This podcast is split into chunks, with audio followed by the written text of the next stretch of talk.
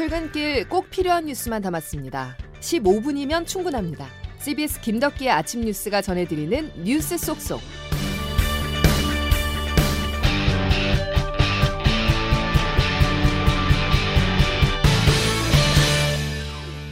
여러분 안녕하십니까? 1월 20일 김덕기 아침 뉴스입니다. 노조를 향한 강제 수사가 이어지고 있습니다. 그제 경찰과 국가정보원이 민주노총 본부를 압수수색한 데 이어서 어제는 양대노총의 건설노조 사무실을 경찰이 압수수색했는데요.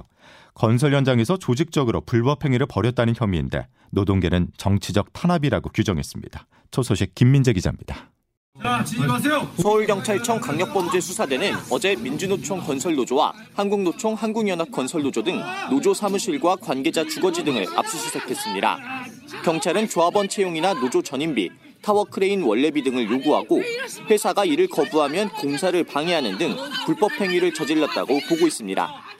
이와 관련해 같은 날 국토부는 대한건설협회 등 건설업계 유관기관 12곳에 노조 불법행위 신고를 접수받은 결과 270개 업체에서 2,070건을 신고했다고 밝혔습니다. 이 가운데 118개 업체는 노조 불법행위로 최근 3년 새 총 1,686억 원의 피해를 입었다고 주장했습니다. 반면 노동계는 조합원에 대한 고용 차별을 막으려 했을 뿐 조직적인 불법행위는 없었다는 입장입니다. 특히 윤석열 정부가 노조 탄압을 통해 반사 이익을 누리려는 정치적 공안 정국을 벌이고 있다고 비판하고 있습니다. 민주노총 한상진 대변인입니다. 마치 노동조합의 커다란 뭐 비리인 양 수사하고 있는 것들은 너무 의도가 명백하다. 이처럼 노정 갈등이 갈수록 격화되면서 정부가 추진하는 노동개혁 등에도 혼란이 이어질 전망입니다. CBS 뉴스 김민재입니다. 이런 후진국 같고 무법지대에 조폭들이 노조라는 탈을 쓰고 설치는 이런 것들을 우리 후손들에게 물려줄 수는 없다라는 각오로 몇 배의 부당 이득 환수와 손해배상 청구를 할 겁니다. 무엇이 목적이겠습니까? 해외 순방 중 발생한 대통령의 외교 참사를 덮기 위한 것입니다. 내년이면 경찰로 이관되는 국정원의 대공 수사권을 지키기 위한 발악입니다. 문재인 정권이 국정원 개혁이란 구실 아래 국정원의 대공수사권을 폐지했습니다. 내년 1월부터 국정원의 대공수사권이 경찰로 이관되도록 되어 있습니다. 간첩 수사 노하우를 가진 국정원의 손발이 묶이면 가장 좋아하는 사람은 누구일까요? 아니 뭐 수국골통 짓을 하더라도 좀 약간 업그레이드 돼야지 지금 참신한 맛이 있는데 옛날 하던 짓 그대로 하는 거 아니겠습니까?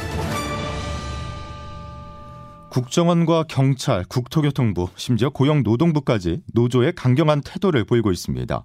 노동개혁을 강조한 윤석열 대통령 기조에 발맞추기 위한 행보로 풀이되는데요.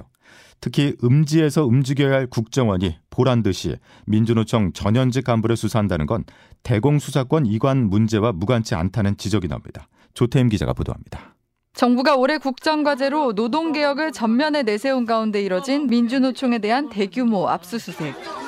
국정원의 국가보안법 위반 혐의 수사에 대해 민주노총은 공안 탄압이라며 연일 반발하고 있습니다. 민주노총의 입을 막기 위한 색깔 공세입니다. 7월 총파업 투쟁으로 윤석열 정권 이번 압수수색이 과거 비밀스럽게 진행되던 국정원 수사와 달리 공개적이고 대대적으로 이뤄졌다는 점은 대공수사권을 유지하기 위한 명분을 쌓는 것이란 주장이 나옵니다. 국정원의 대공수사권 이관은 문재인 정권 이뤄졌던 국정원 개혁 조치 중 하나였는데 국민의힘은 최근 대공수사권의 경찰 이관 문제를 원점에서 논의해야 한다고 목소리를 높여왔습니다.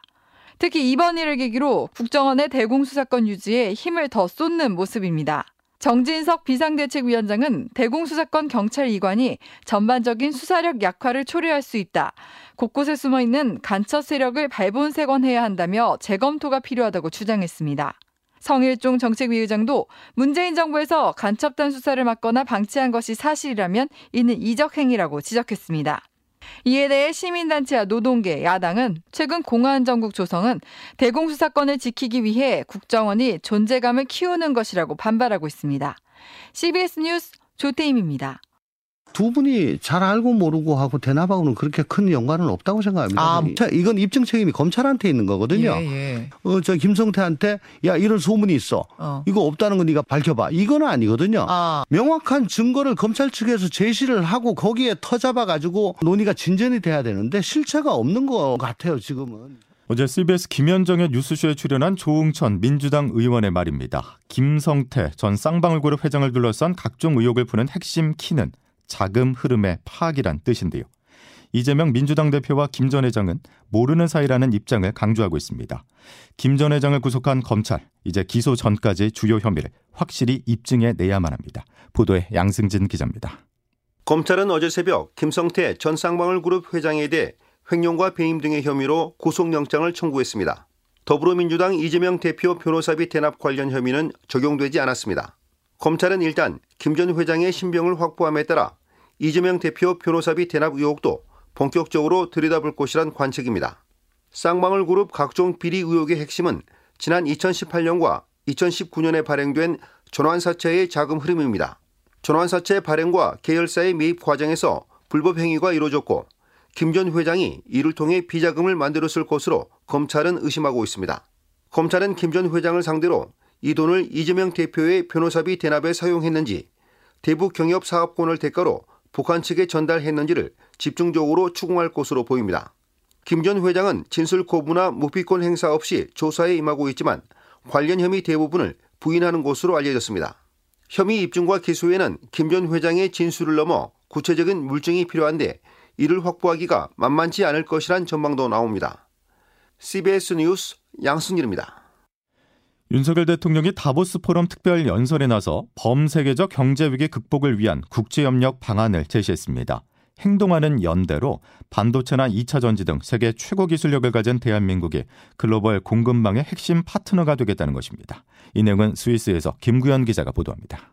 다보스 포럼 참석 2일차인 윤 대통령은 현지 시간으로 어제 특별 연설을 통해 현재 다자무역 체제가 퇴조하고 공급망이 분절되는 현상을 우려하며 공급망의 복원력을 강화하는 것이 가장 시급한 문제라고 국가 간의 말했습니다. 튼튼한 연대를 통해 복원력 있는 공급망을 구축하고 세계 시민의 공존을 추구해야 합니다. 우리나라는 반도체와 2차 전지 등에서 생산 기술과 제조 역량이 뛰어난 만큼 글로벌 공급망의 핵심 파트너가 될 것이라며 보편적 규범을 준수하고 신뢰할 수 있는 국가들 간 연대를 주도하겠다고 밝혔습니다. 또 기후 위기에 대응하기 위해 탄소 중립 목표를 실현해야 한다면서 원전의 중요성도 강조했습니다. 탄소 중립의 목표를 달성하기 위해 원전 기술이 필요한 나라들과 협력할 것입니다. 윤 대통령은 이로써 6박 8일간 아랍에미리트 국빈 방문과 스위스 다보스 포럼 일정을 모두 마치고 오늘 오후 귀국길에 오릅니다. 취리에서 CBS 뉴스 김구현입니다. 윤 대통령의 이번 순방이 마무리되면서 득실을 따지게 됩니다. 경제적 측면에 성과는 분명하지만 외교적으로는 실점도 컸습니다. 아랍에미레이트의 적은 이란이라는 윤 대통령의 발언 후폭풍이 이어지면서 한국과 이란의 관계가 요동치고 있습니다. 장규석 기자입니다.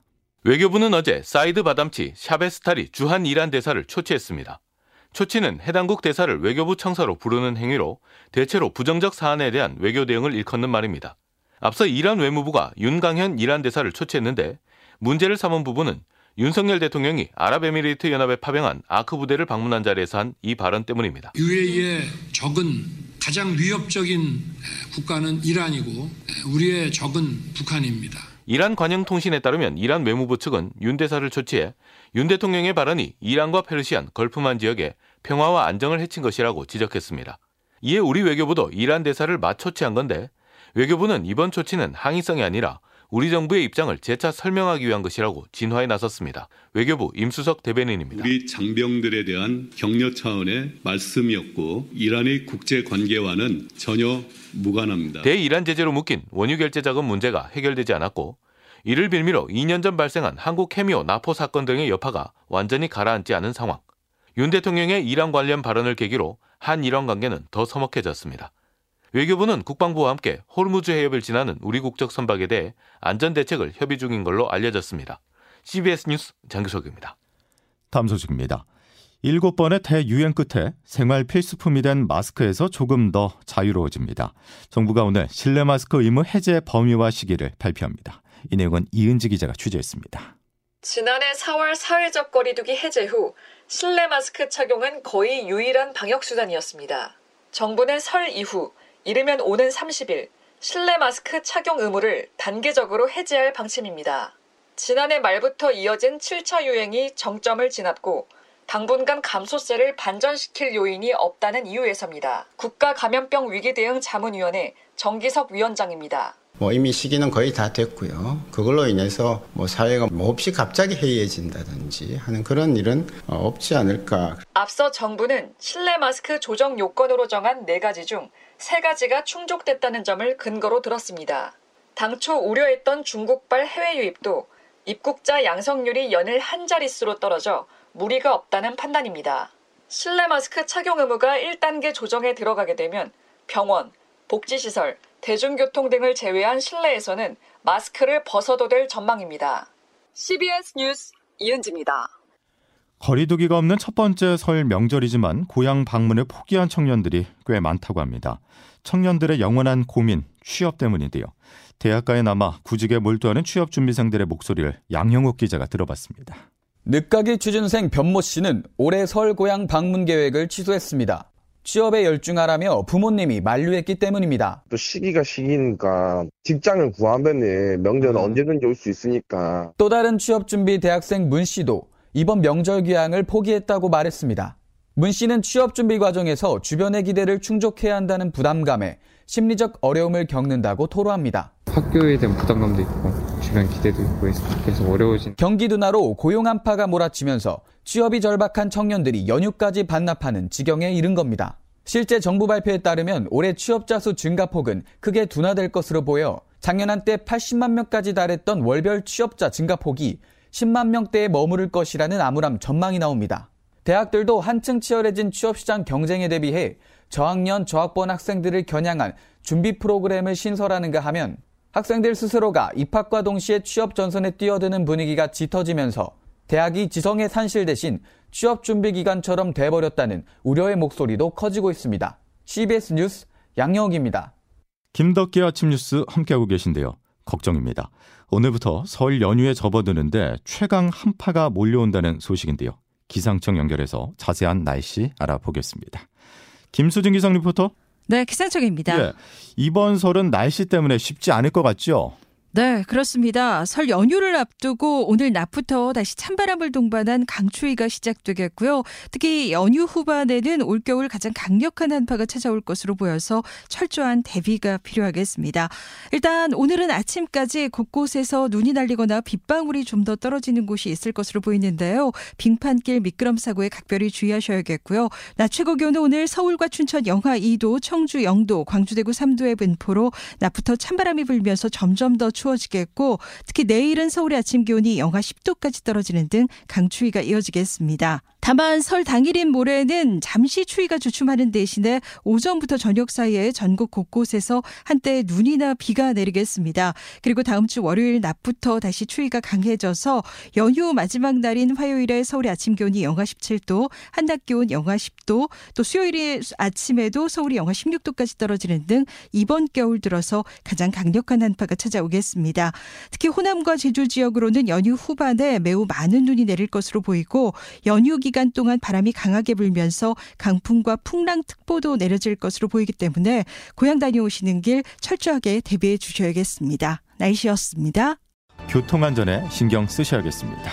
아침 뉴스 여기까지입니다. 고맙습니다.